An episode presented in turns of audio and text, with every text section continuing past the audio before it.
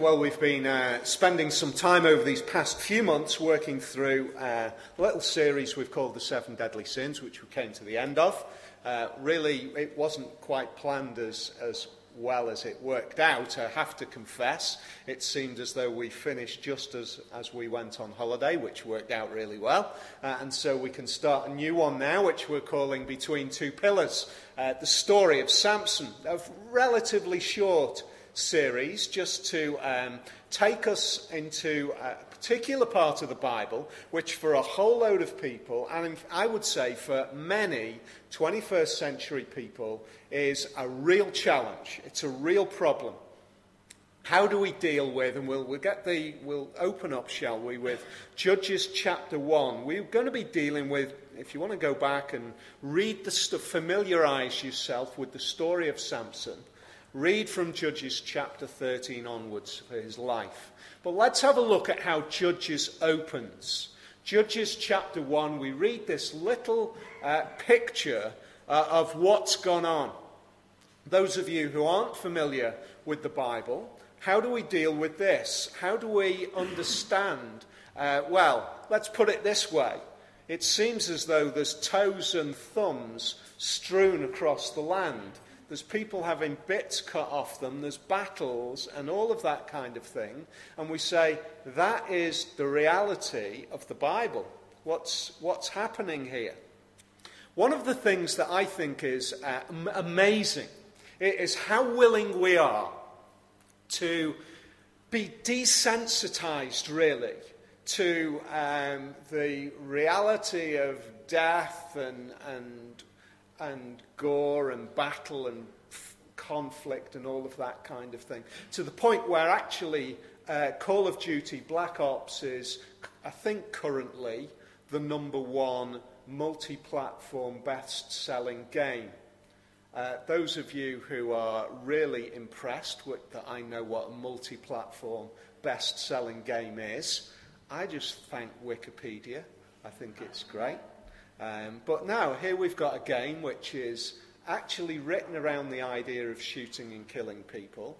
And we can be, we, we have that in every area of life, really, don't we? We have it in our gaming, we have it on the movies. Uh, how many movies are structured around the idea of real violence and all of that kind of thing? And then we get to the Bible and we say, whoa, hang on a sec.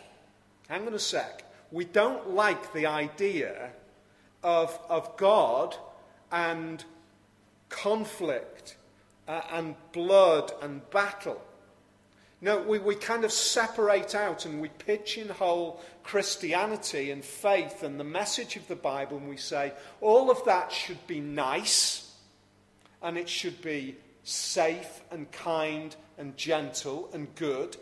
Uh, and we allow all of life to carry on, but, but the message of God can't touch that. And we, we get offended when that kind of thing get, opens up. You know, the reality is we could not live with a God like that. We could not live with a God who is only engaged with all of the nice, sweet, and soft and gentle stuff because the reality of this world is conflict and death and bloodshed that's the reality of this world. And the great thing about the message of the Bible is that we have a God who is willing to engage in the reality of this world, in the reality of life. The fact that this is not a kind of a, a, a, a sort of a book which is written only for certain people, only for nice people. You know, the reality is that sin and death and conflict is life in this world. And the God that is presented in the Bible is a God who is willing, if you like, to put it in a particular way, he is willing to get his hands dirty in the grimy business of redeeming this world which is broken and sinful.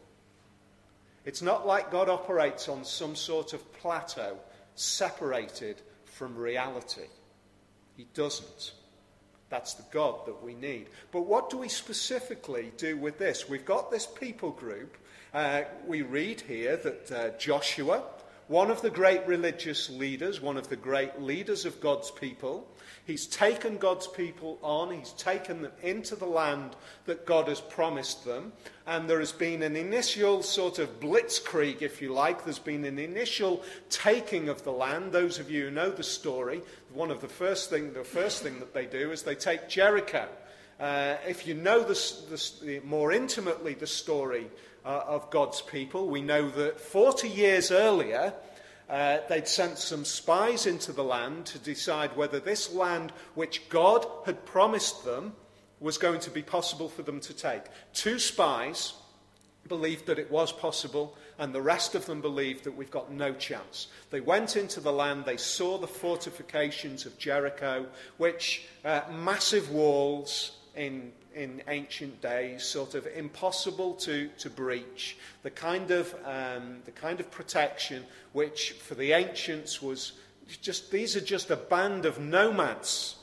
How can they take a, a fortified city? We've got no chance. But Joshua and Caleb believed that God had promised them a land. And they said, We can do it. And the people responded, We can't do it. And so God said, Right, okay, you're going to walk around the, uh, around, the, around the desert for 40 years until all of you, all of you who didn't believe, have died off, and now you can go in and you can take the land. The first thing that they do is they go into Jericho and they take the land. And you say, Wow, that's just, how, how can that be? That God is giving them this land. I mean, this is the land that for the, for the Canaanites, isn't it? This is the Canaanites' land.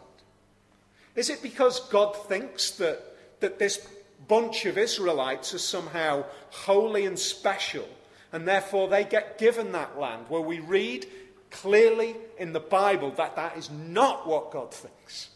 In fact, he says, it is not because you are good, it's not because you're righteous that I'm giving you this land. You are getting this land because you are my means of judging wickedness.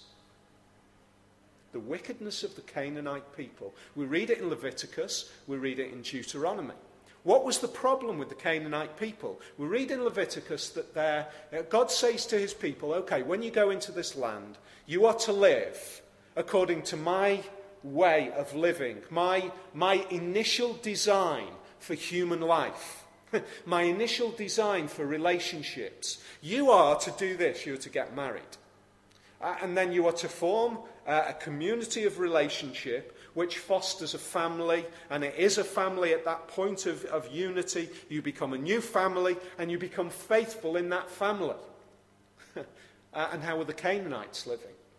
Read in Exodus chapter 18, uh, sorry, Leviticus chapter 18, just, uh, uh, just a mess of sexual relationships. God says, You live like this, don't live like the people of Canaan, who are living with sexual relationships where fathers are having sex with their daughters and sons are having sex with their aunts and their mothers uh, and their grandmothers. And you know, that sounds, that sounds horrible, doesn't it? You shouldn't even be saying something like that, should you?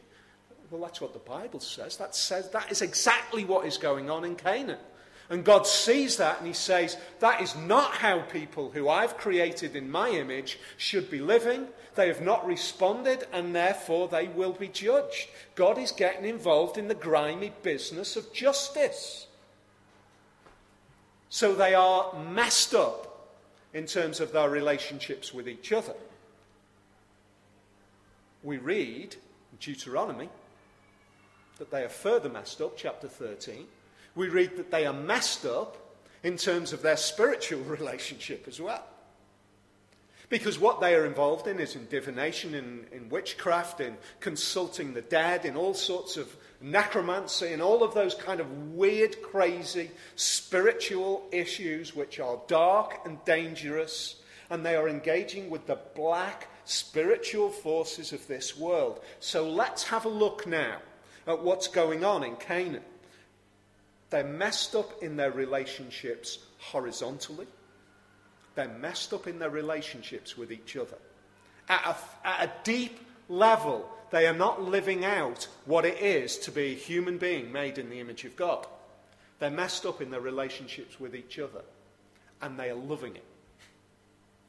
And they are messed up in their relationships vertically. They're messed up in their relationships with God.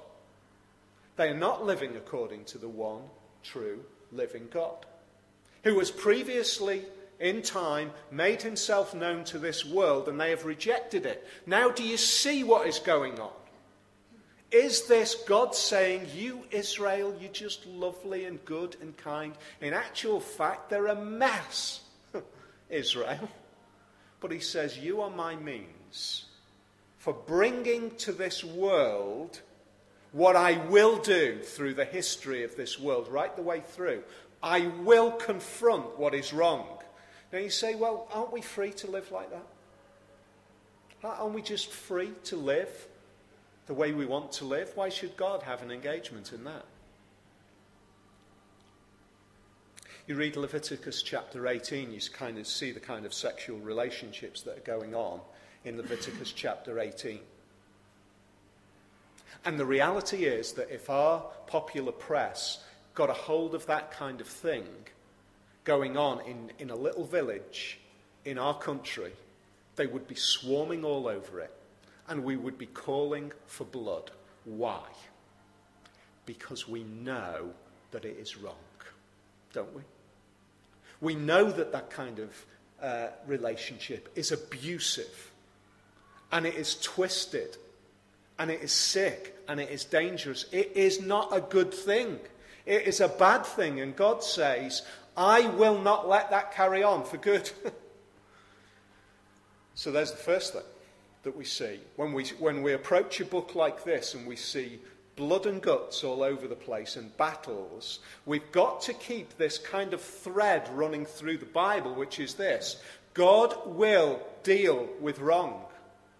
He will deal with it temporarily at certain points in history to remind this world that he will deal with it, and he will ultimately deal with it finally and completely on the day that we've just been talking about. But what he will do is he will make sure that this world knows that that can't carry on. That's a great thing. That is the God who we worship. That is the God who is revealed to us in the Bible. So that's the first thing. Second thing is this. Isn't it fascinating? This Adonai Bezek. Fascinating character. He is one of the kings of one of the cities and he's taken. And um, they cut off his thumbs, cut off his big toes. He says, Why? Well, that's completely disabling. If you haven't got a big toe, apparently you fall over. If your big toe isn't working, you can fall over, as some folks know. Big toe doesn't work, you fall over. Thumb isn't working, you, you, can't, you can't pick stuff up, you, you're disabled. You're broken, you, you, you're dysfunction. And now this man comes into this situation and uh, he's taken, he's, he's brought captive by the by the people of God, and the people of God cut off his finger, his thumbs, cut off his toes. And what does he say? When Judah attacked, the Lord gave the Canaanites and the Perizzites into the hands, and they struck down 10,000 men at Bezek. It was there that they found Adonai Bezek and fought against him, putting him to rout. Uh, the Canaanites and the Perizzites. Adonai Bezek fled, but they chased him and cut, caught him and cut off his thumbs and his pig toes. What does he say? What does, what's his assessment of what's gone on? You know, it's easy, isn't it, for us to sanctimoniously sit back and say, oh, isn't that scandalous that God's people have done that? What is his perspective of what's gone on? Because he says this 70 kings with their thumbs and big toes cut off, have picked up scraps under my table. In other words, look at me. In the past, in my life, I've been the kind of person who has subdued 70 other kings. That's what Canaan was like. That's another little window, isn't it? Into the kind of world that the Canaanites were living. City states which would uh, run rampage against other states uh, and just bring uh, killing and mutilation. And uh, here's this king saying, That's what I've done in the past. But Now God has paid me back. What's his perspective? His perspective is not the Israelites have paid me back. He sees it as God's judgment. He sees it as God's involvement, God's engaging, God's God has grabbed a hold of him. You see what's, you see, isn't that so important? Because here we can so easily say, that shouldn't happen. That, that's, that's gratuitous violence. But God is willing to engage with this world in the grimy business of sin. And God is willing to engage in this world and use the language that this world understands. You see? That king understood that the kind of triumph that had been experienced was not the experience of a successful king. They understood that this was God's judgment. That's what he understood.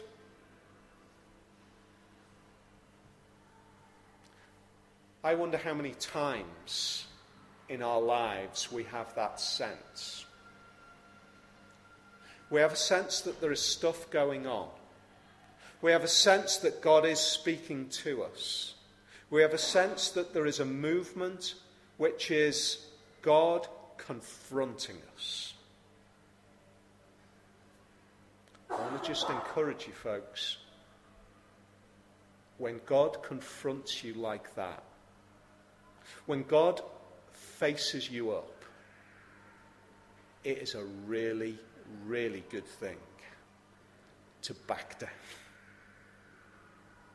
It is a really good thing at that point to bow the knee and say, I surrender. I wonder whether that king reached that point. We don't know, do we? All we know is that he saw that this was the judgment. So, what happened from there? So, that kind of really this, this afternoon is, to a certain extent, it's doing two things. It's introducing judges, it's introducing this man, uh, or the, the foundations of this man, Samson, because we now move on to this next point. What goes on between then, when they first start going into the land, and chapter 13? Well, we read in chapter 13, verse 1, we read this. Again, the Israelites did evil in the eyes of the Lord, so the Lord delivered them into the hands of the Philistines for 40 years. And that has been a cycle that has gone on again and again and again. In fact, on six previous occasions between chapter 1 and chapter 13, we have that phrase. We have the phrase, and again, the people did evil in the eyes of the Lord. Again, they did it. But there is a difference here because on every other occasion, until this point, we have another phrase that comes a little bit later on where it says, And the people cried out to God. What can we learn from that? How does that challenge us this afternoon? I think it's an incredibly important message that we see here. We see that it is possible, firstly, to kind of do the job in human terms, just a kind of a part job. Joshua goes into the land, and there's this initial taking of the land, and then there is the next phase, which is the subduing of the land. Some of you have become Christians. Some of you have committed your life to following the Lord Jesus. You have said that, that that's kind of like the initial blitzkrieg. That's like Joshua coming into the land and the land is swept clean. But I know that some of you, and some of us, I would say, some of us are still in that situation where we have not dealt with the land of our lives. You know, we've dealt with the initial. And one of the things that we are called to do is to say, having become what you are, now live what you are. Root it out, deal with it. And that is precisely what God's people don't do. They don't deal with stuff. You know, they, they are supposed to get rid of the sexual immorality. They are supposed to get rid of it. Either the people change or they go. That's the story that we see. They've got to change or go.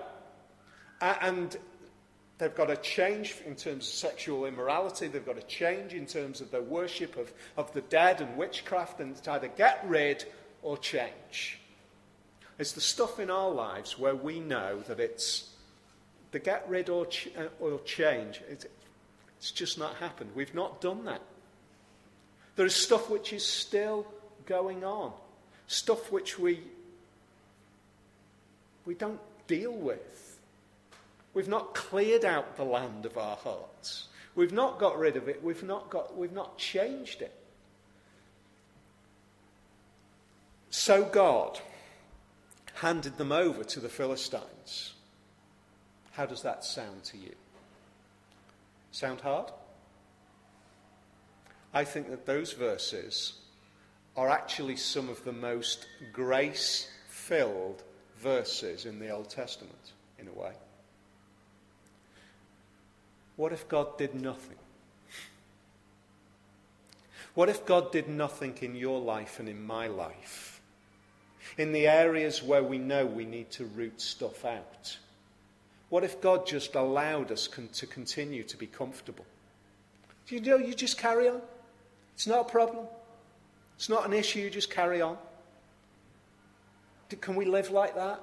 Or does God challenge us and make and confront us and deal with us? And eventually we know, and I know, and you know, I, I, well, I know, and if you haven't been here, let me, let me give you the heads up because in our Christian experience, it's likely that you will get here unless God's grace is working in you in a remarkable way. We can hold on to stuff so long and so hard that God deals with us in such a way that it feels like we're handed over to the Philistines. He hands us over because we cannot remain comfortable in our sinfulness. We cannot remain comfortable. We are a different people. We cannot live like that. And therefore, he says, I will not allow you to stay like that. I will make it so uncomfortable that you will be confronted by this and you must deal with it. That's grace.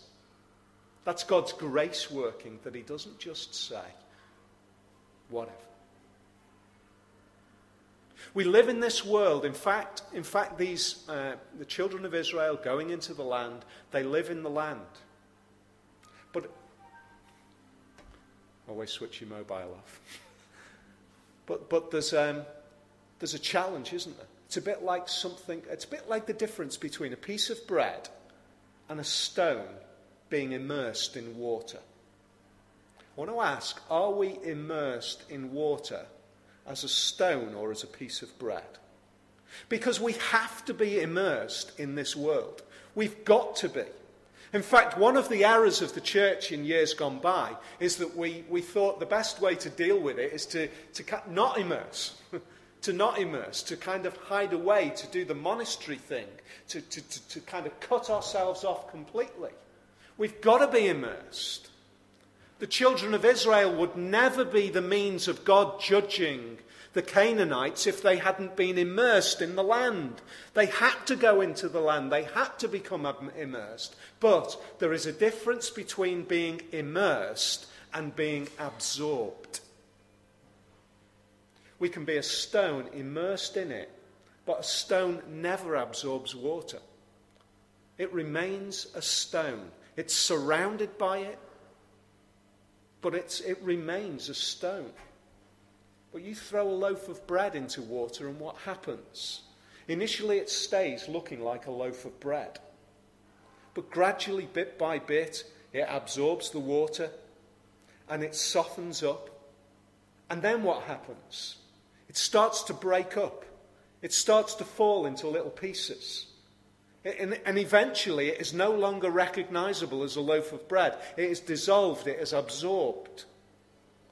And the challenge of this, in fact, the challenge of this whole series really is just that. Are we going to be those who are living immersed but not absorbed? Just not sucking everything in. Because that is the problem that the people had. And so God handed them over. And on this occasion, go back and read the, read the book. On this occasion, there is no plea to God. There is no crying out. What is at stake? I'll tell you what's at stake. You and me. Right now. How, how does that work out?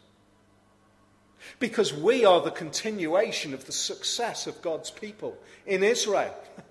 The very fact that God kept a people, the very fact that He promised centuries earlier that He would fulfill His promise of redeeming a people through His Son, Israel had to be successful so that Jesus would come. But right at this point, they're like a soggy loaf in Canaan, absorbing everything, no longer having the heart to cry out, no longer having the heart to plead. And so what happens? Grace incident number two. What happens? God speaks. Verse 3. The angel of the Lord appeared to this woman. All we know her is as Manoah's wife. We don't know her name. She's Manoah's wife. And he, she, he says to her, You are barren and childless, but you are going to become pregnant and give birth to a son. Now, see to it that you drink no wine or other fermented drink, and that you do not eat anything unclean. You will become pregnant and have a son whose head is never to be touched by a razor, because the boy is to be a Nazarite, dedicated to God from the womb. He will take the lead in delivering Israel from the hand of the Philistines. I'm sending a Saviour, even though you haven't cried out. Isn't that amazing? But you're to be different you to live differently. This bit about um, drink no wine or other fermented drink. What, what's why? Why drink no wine or other fermented drink? Why? God is effectively, I believe, saying this remember who you are. Remember that you are the people who walked through the wilderness for 40 years and I kept you there. You never planted vines because you kept moving. You never had time to ferment wine because you kept moving. Remember who you are and live out who you are. Be marked as who you are. And that message comes across again to God's people again and again? Be marked by who you are. Live as a people who do not see this world as home and therefore do not absorb it. Who do not see this world as final security and therefore do not live for it. But be immersed in it. Isn't it fascinating that God comes to this woman? In hopelessness for a start. She's barren. What does that mean? I think it's really important. Very quickly, we're going to have to cover that. What does barrenness mean? What did it mean in ancient times? It meant security, actually. It meant surviving into your, adult, into your older life. If you did not have children in the ancient world, two things were likely to happen. Other more powerful forces were likely to overtake you, and you were not likely to have anybody to provide for you in your old age, and therefore you would be a pauper and die. And therefore, no woman would ever want to be without children because it was their simply their survival. Now, a group of younger women stood around the well gathering water, and one of them would turn around, turn around and say, I, I don't want children. They would say, Well, what? Have you got a death wish? This is not, this is not about children. This is about provision and security.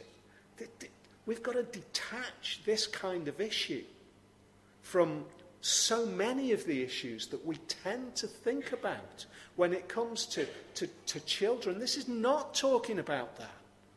It's talking about security, and what's more, it's talking about every Israelite woman would be hoping to be the bearer of the Messiah. And she was never going to do that. But God comes in barrenness and in obscurity. We don't even know her name. Who is she? But God comes in and brings a Saviour. You know, when you read that, does it take your mind to something else? Because it should. Another Saviour. Another Saviour who is born to the ultimate barren woman. She's a virgin. Her name was Mary. You couldn't be, in a sense, more barren than a virgin. You see the picture that God is preparing for us? Is this about a barren woman? Absolutely not. Absolutely not. It's about God over all of history, creating little brushstrokes in history to say, Are you ready? Are you ready for the greater Saviour? The Saviour who will be born to a woman who is truly and completely and utterly barren, who is obscure, who is hopeless and helpless, and yet I bring a Saviour into this world, and his name is Jesus. I think it is a tragedy for the church when, when these kind of texts are used to portray something that it is not. When these kind of texts are used to kind of bring a sense of guilt or, or discomfort, this is about Jesus. This is about the hope that Jesus brings utter helplessness and a real Saviour. And this is where God's people are now. And you might not be one of, you might not at this point be somebody who's committed your life to following Jesus as your Saviour. Where does this take you? I would just want to suggest to you how amazing that the God who is portrayed in the Bible is a God who, if you like, is able to mould and paint and shape the whole of this world's history to prepare us for a moment in time. A Canaanite land that is rebellious, and he uses a tiny little group of people to subdue it. A sequence of barren women not to talk about pregnancy, but to talk about the ultimate barren woman who would bring the ultimate Saviour. Are we ready to engage with a God who is that amazing and that in control? Because that is the God that the Bible portrays. And that is the God who we sang about earlier one day we will see him as the Saviour of the world, and we need, we need to be ready. I'd encourage you, why don't you talk to somebody who you know is a Christian if you haven't already? Why don't you talk to them about the kind of personal experiences that they've had of, of what it means to be grappling with life and to finding that there's things that you, you're being confronted with in a real way? Life changing experiences. If you are a Christian, be encouraged by talking to somebody else who has gone through some of the stuff that you're grappling with. Let's knit together, let's build together.